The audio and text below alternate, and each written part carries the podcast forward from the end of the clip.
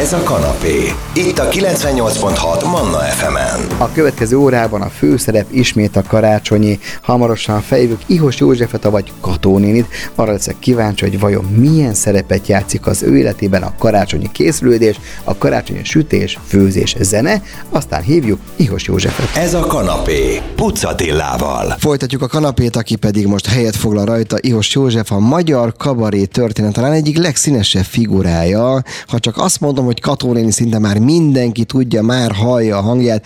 Szervus József, hol értünk el téged éppen, hogyan töltöd a karácsony ünnepeket? Szervusz, és köszönöm a kedves rádió hallgatókat. Nem valami, hogy nagyon érdekes helyre költöztem 40 év után Budapestről, két Balaton közé.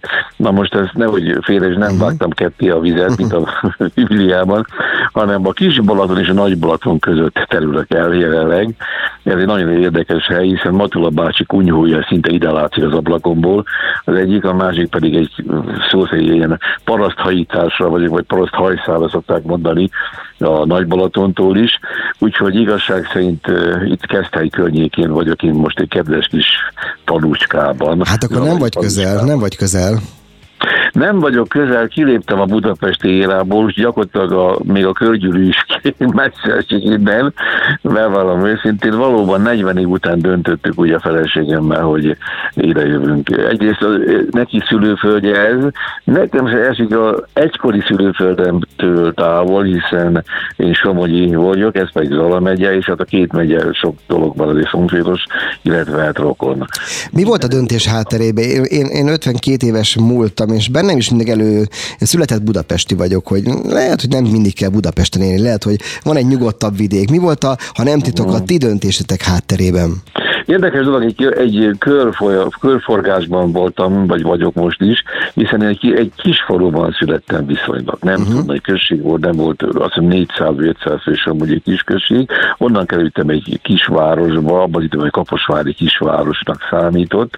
Aztán onnan a Nagy Budapestre, ugye onnan aztán mentem még a tengeren túlra is lakni egy kicsit, aztán újra visszajöttem ugye Budapestre, aztán most is faluba. Tehát akkor visszatértem a, a falusi életmódhoz egy kicsit.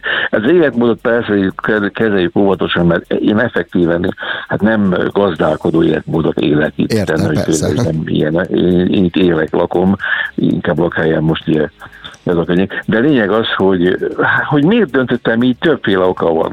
De valami őszintén, én sajnos, mind a nagyon sokan nagyon vesztesen kerültem ki ebből a pandémiás időszakból, és történtek olyan dolgok a családon belül is, illetve velem is, amik nagyon-nagyon negatív előjellel mutatkoztak, mm-hmm, és azt mondtuk, hogy ne elegünk van most ebből a helyzetből, és próbáljunk valami újat. Te 40, az ötlet, hogy te 40 év budapesti lét után mennyire nehéz, vagy mennyire könnyű megszokni újra a vidéki létet? Nézd, az a baj a vidéki léten, és nem a vidéki léte, általában 40 év után egy, egy ilyen uh-huh. nagy paradigmaváltásnak számít ez, amit csináltam. Azért nehéz, tudod, mert gyökértelen vagy egy picit azért most már itt. Most ha bárkivel beülök beszélgetni, vagy bárkivel haverkodom, azért, azért vannak kontextusok, amit, ami neki evidens, nekem meg nem. Tehát hiába hivatkozik történetekre, személyekre, a falunak a múltjával kapcsolatos dolgokra, én csak nézek, mint a bálám szabad, tehát tudom, hogy igazából hova tegyem. Na jó, de te nem egy átlagos gyűjtment vagy, hanem mégiscsak katonének hát, költözött oda azért. ez a fajta átkáz rajta az emberen, de ezt uh-huh. persze jó kezelik ők is, meg én is, tehát igazság szerint nem, jó, hát nézd, egy picit piros kukorica voltam itt, mert hát ide jön egy művész, most, most, most őszintén, mit mondanak ilyenkor az emberek? Annyi pénze van, hogy nem tudja hol elkölteni, és ide is gondolj, hogy olcsóbb élettel, nagyon, vagy fog őzsőre, minden. Jó, hát ez egy ilyen felszínes közvélekedés. Hogy is bárot, meg minden, is uh-huh. meg le fog nézni. Hát nem, nem ez uh-huh. történt, egy abszolút barátkozó ember vagyok különben is. A másik pedig az, hogy voltam olyan szívesek a, a nagy pénzemt is megszabadítani, ugye mind a pandémint pedig a rablók, mert nem titok, hiszen kiraboltak. Szép. Mert lényeg az nem olyan régen. És a lényeg az egésznek az, hogy sok minden dolog összejött ilyen értelemben. Most itt lenni, akkor, hát akkor másik dolog az, hogy az ember nyugalomra vágyik, vagy bezárkózik már, vagy nem akar már. Ez sem egészen igaz, megmondom, mert nyugalomra persze, hogy vágyik mindenki, de én nem szerettem volna 65 éves azt mondani, hogy lehúzom a rolót is végre. Még ne is húzd le, ne is húzd le. Egyrészt szeretem, ez az életem, ez az életmódom, életmódom, nagyon fontos ezt aláhúzni, hogy életmódom is. Uh-huh. És gyakorlatilag nem tudnám elképzelni azt, hogy én most valami más csináljak, vagy semmit ne csináljak. Na innen folytatjuk, akkor innen kell folytatunk, akkor is egy picit majd meg fogunk merítkezni a karácsonyi hangulatban is.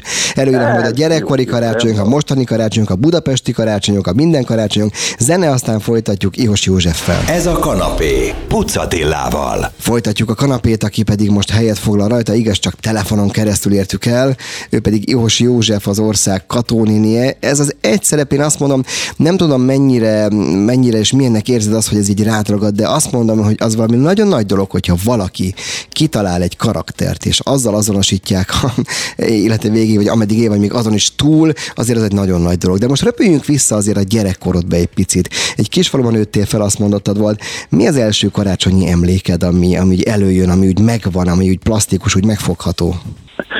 Hát nézd, ugye a kisfaluban a régi karácsonyok teljesen mások voltak, mint a, a mostaniak.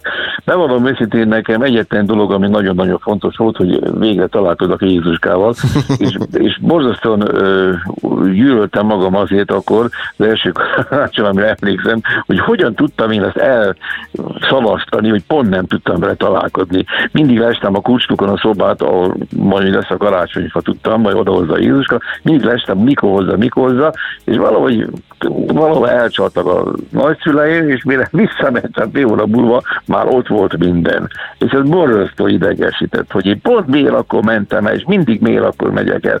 És rájöttem az idők során, hogy ameddig még hittem ugye így ennek a, ennek a misztikumában, hogy uh-huh. gyakorlatilag én mindig akkor megyek volna, hogy akkor csalnak el, amikor, amikor ez a legfontosabb dolog megtörténik. Ez ugye ez volt a, ez egy gyerekkori emlékem. Nekem nagyon szép karácsonyaim voltak abban a szempontból, hogy igaz szüleim vendéglátósak lévén, kocsmáros volt édesapám a faluban, édesanyám is segített neki, ők gyakorlatilag nem voltak ott. Képzeld, még Szenteste is az emberek eljártak kocsmákba, és még ott is lehetett egy darabig ugye együtt lenni szórakozni. De érdekes, hogy, hogy én nagyszülőkkel éltem meg majdnem 90%-ban karácsonyokat. Tehát ezt nem lehet elmondani.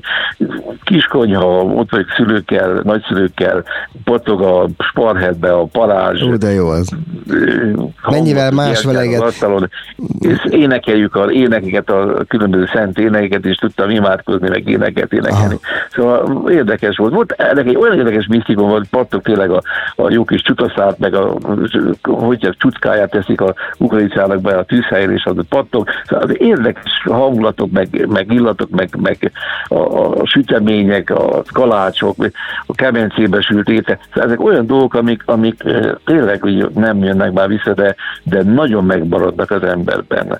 Nagyon te most ezeket visszahozhatod nekem, a régi vágyom, hogy legyen sparheltem, csak itt Zuglóban, ahol én lakom, az eléggé nehezen megoldható. De neked, ahol te laksz, van sparhelted, vagy lesz, vagy van ilyen vágyad? Volt sparheltem, csak azt, amit átalakítottuk ezt a házat, mert én egy ilyen nagyobb bacska házat vettünk itt, úgyhogy gyakorlatilag anyósan, mikor ide költözött a másik lakrészbe, akart, hogy ő neki legyen ilyen, és szívesen bevállalta volna, meg a feleségem is főző, sütőfőző tudománya elég magas szintű, úgyhogy igazából neki lehet, hogy jó ért volna, de aztán maradtunk a hagyományosnál. Megmondom neked őszintén, hogy azok az ízek tényleg valóban nem produkálhatok ezekkel a gáztűzhelyes megoldásokkal. Szóval nagyon jó főznek törletem, de, de az az ízvilág, ami gyerekkoromban volt, hát az, az valahogy, de lehet aztán persze ez egyfajta misztikus mennyi időtávol, de nagyon-nagyon megmaradtak bennem a kalácsok íze, a, az illatok, a kalácsok, tehát nagyon megmaradtak bennem ezek azóta is. Na innen folytatjuk, akkor már rákanyarodtunk a karácsonyi gasztronómiára.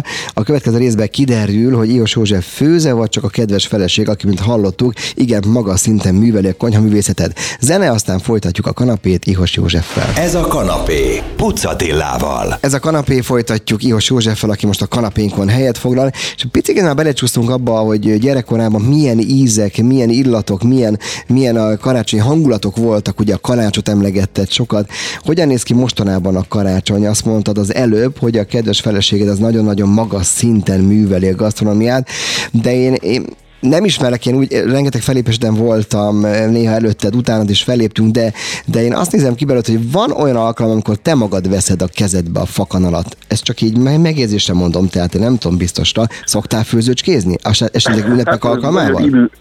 Illúzióról leszek most, azért megmondom neked őszintén, mert engem akkor szoktak hívni, volt egy tévéműsor, nem tudom, szabad-e mondani, Persze, mondani szabad. nevét, vagy halatortán, uh-huh. akkor szoktak meghívni, amikor röhögni akartak.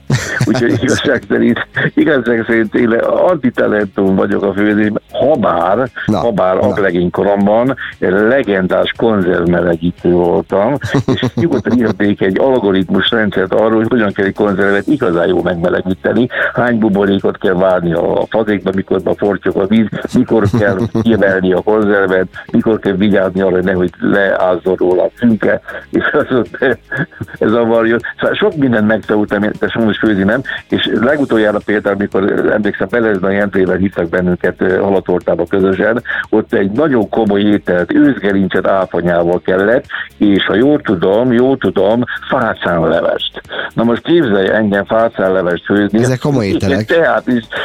De bocsánat, meg egyszer volt egy nagy fődésem, hadd mondjam a kedves rádió, hogy megértik mindjárt. E, egy régi gyerekkori vagy iskolai ismerősebb jött fel hozzám Pestre, és én meg akartam teával kívánni, és nagy képjáratok odapágtam. Na miért szeretni nézni meg? Ez a válasz egy gyümölcs volt, hogy 30, és mondta, hát ő szereti ezt a valami áfagyásat, és én szépen beraktam, forró víz, vártam, víz, hívül, szervíroztam neki, és azt mondja, ennek miért zöld a színe? Mondom, és akkor nem vettem ki, képzel abból a papírból, csak az egészet beraktam, elfelejtettem kivenni, és beállott egy zöld színű festék volt a, a külső papíron, úgyhogy, de ez az itt főzési tudományom.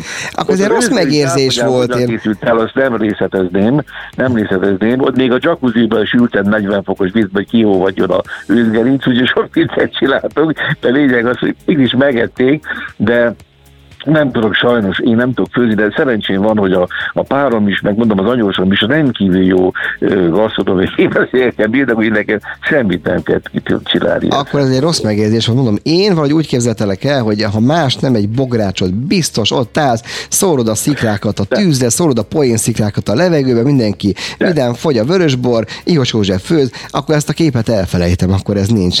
Elnézést. Igen, összeromboltam a képet, való igazad van, de nem robbantottam, nem robboltam most hadd mondjak egy érdekes dolgot, hogy a nagymamák, a dédmamák, a, a szüleim, a, a, akkor a feleségeim, a mostani feleségem, akkor a, na, szóval mindenki tudott főzni, és gyakorlatilag ezáltal én nem voltam sose rászoruló erre, tudod? Aha, aha. És ez valahogy, én bánom ezt különben, mert itt nagypapám nagyszerű vadász volt, és mindig mondta, gyere megtanulta, hogyan kell vadétát csinálni, és nem tanultam meg, vagy elvinceltem ezeket a dolgokat. Én tudom, hogy ez, ez nem szabad, ez olyan, mint hogy rossz voltam matekból, az se, az a se dicsekedni. Nem, nem jó óben az, hogy valaki arra büszke. Én sem büszke, arra nem tudok főzni, de sajnos nem, úgyhogy csak ezek ilyen show műsorban való főzések, demo főzések, amit láttak például. Na mindegy, mindegy, mindegy. Akkor ezt a képet eltemetjük, és megmaradsz nekünk úgy, mint a, a poénok szikrázi. Még egyszer találkozunk Kios Józseffel, hát ha nem is az ő tudományáról, de akkor arra fogom kérdezni őt, hogy tulajdonképpen melyik az az étel, amit a kedves felesége ünnepkor letesz az asztal, és nagyon-nagyon meg lehet őt fogni, hogy a minden pastat a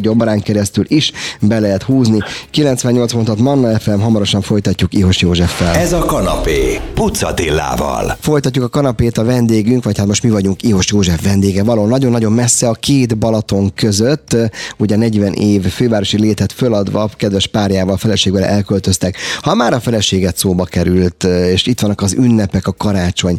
Nálatok a karácsony az mindig ugyanaz a menüsor, vagy minden évben változik? Melyik az, amit a feleséged a legjobb jobban szeret és tud csinálni. Picit beszéljünk erről. Bevallom őszintén, minden ételt el tud készíteni, de ö, most az idén töltött káposztát szoktunk csinálni általában. Halételt az kevesebbet, de volt már az is, hogy halétel volt. Most az idén bevallom neked őszintén azt mondta, hogy meglepetés, ez nem no. árulja el. Mivel neki ugye az ő, ő Éva, és ugye a Szent Este, pontosan 24-én lesz az Igen. ő neve napja, ezért kölcsönösen nem áruljuk el, hogy ő milyen ajándékot kap, és mondta, hogy ő se árulja, hogy mi lesz a menü. Úgyhogy legyen meglepetés. Na, hát akkor ugye... Valami őszintén most a mostani nem tudok nyilatkozni. Azt tudom, hogy egy rahegli sütemény van eh, tőlem eldugva különböző helyeken, úgyhogy... Miért kell eldugni a süteményt előled? Már megeszem. Nem kérdezem, ezt hogy megeszem. Én ilyen rájárós vagyok, tudod, az a rájárós. Mindig kicsi, mindig kicsi, ez csak eltűnik.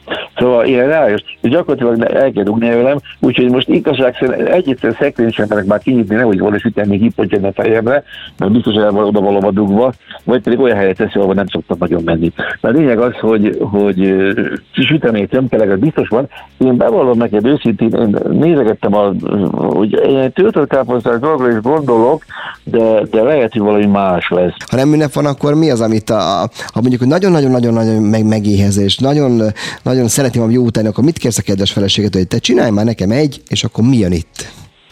De nagyon érdekes, a feleségem rettenetesen jó törpölteget készíteni. Az jó. De, de valami elképesztő volt. Most tejfölő csirke volt éppen, de szóval azt mondta, hogy mondjam, édesapám, mikor még élt, nagyon kritikus ember volt, és egyetlen barátnőmet, páromat nem fogadta el. Éva volt az egyetlen, aki elfogadta. Azt mondta, fiam, ez a párod úgy főz, mint az édesanyát csinálta, vagy a nagymamát csinálták. Ez lett feleségű. Úgyhogy gyakorlatilag, gyakorlatilag ilyen szempontból a mi ízvilágunk az ki van elégítve mindent, szóval e, e, mindenfajta ételt meg tud csinálni, szóval ő igazi falusi leány, tudod? Aki Ez jó. Ez jó. Azt hiszem, hogy most a, a kanapé másik részében egy igazán boldog és elégedett emberrel beszélhetünk. Jó, Tiós József. Nem tudom, szabad egy olyat kérni, de nem beszéltük meg, hogy esetleg ott van-e melletted Katónéni, mert ha igen, Persze, akkor, van, akkor szeretném, hogy a Manna FM hallgatóinak ünnepekre kívánjunk valamint, valamint a jövő évre nézve valami pozitívat tud-e kívánni Iványi Katonéni ott van, úgyhogy hallgatjuk szeretettel. Hát Angelika, én mit kívánhatnék én? Mit kívánhatnék? Valami szépet kívánjak, vagy hasznosan? Valami szépet. Hát Angelom, mindenképpen valami nagyon szépet kívánjak. Hát ha igazából szépet akarok kívánni, hát akkor azt mondom, hogy Ugye itt van a tél, de aztán gondolom, majd kicsit azért hűvösebbek is lesznek, meg hidegebbek a napok, ismerve az itteni viszonyokat. Hát én azt szoktam mondani ilyenkor, főleg vidékhelyén élve, hogy olyan sok boldogság, szeretet, olyan sok öröm, mind anyagiakban, mind érzelmekben, barátságban és egészségben éli az embereket családtagjaikkal együtt, ahány kátyú lesz majd a magyar utakon tavaszra. Azt szerintem mindenki ki fog elégedni. Na hát köszönjük szépen Ihos Józsefnek és Katónének, hogy egy, ezen a szép ünnepen egy picikét ránkért. Neked további kellemes feltöltődést, most szerintem a súlyokkal senki ne foglalkozom, majd utána a fellépésekre menet, menetelve majd ezeket ledolgozod. Köszönöm szépen, hogy itt voltál, és hát kellemes karácsony ünnepeket, és egy fellépésben gazdag, boldog új évet kívánok, azt hiszem neked ezt kell mondani. Így van, nagyon szépen köszönöm. Minden jót! Minden jót, szervusz! Manna FM, kanapé.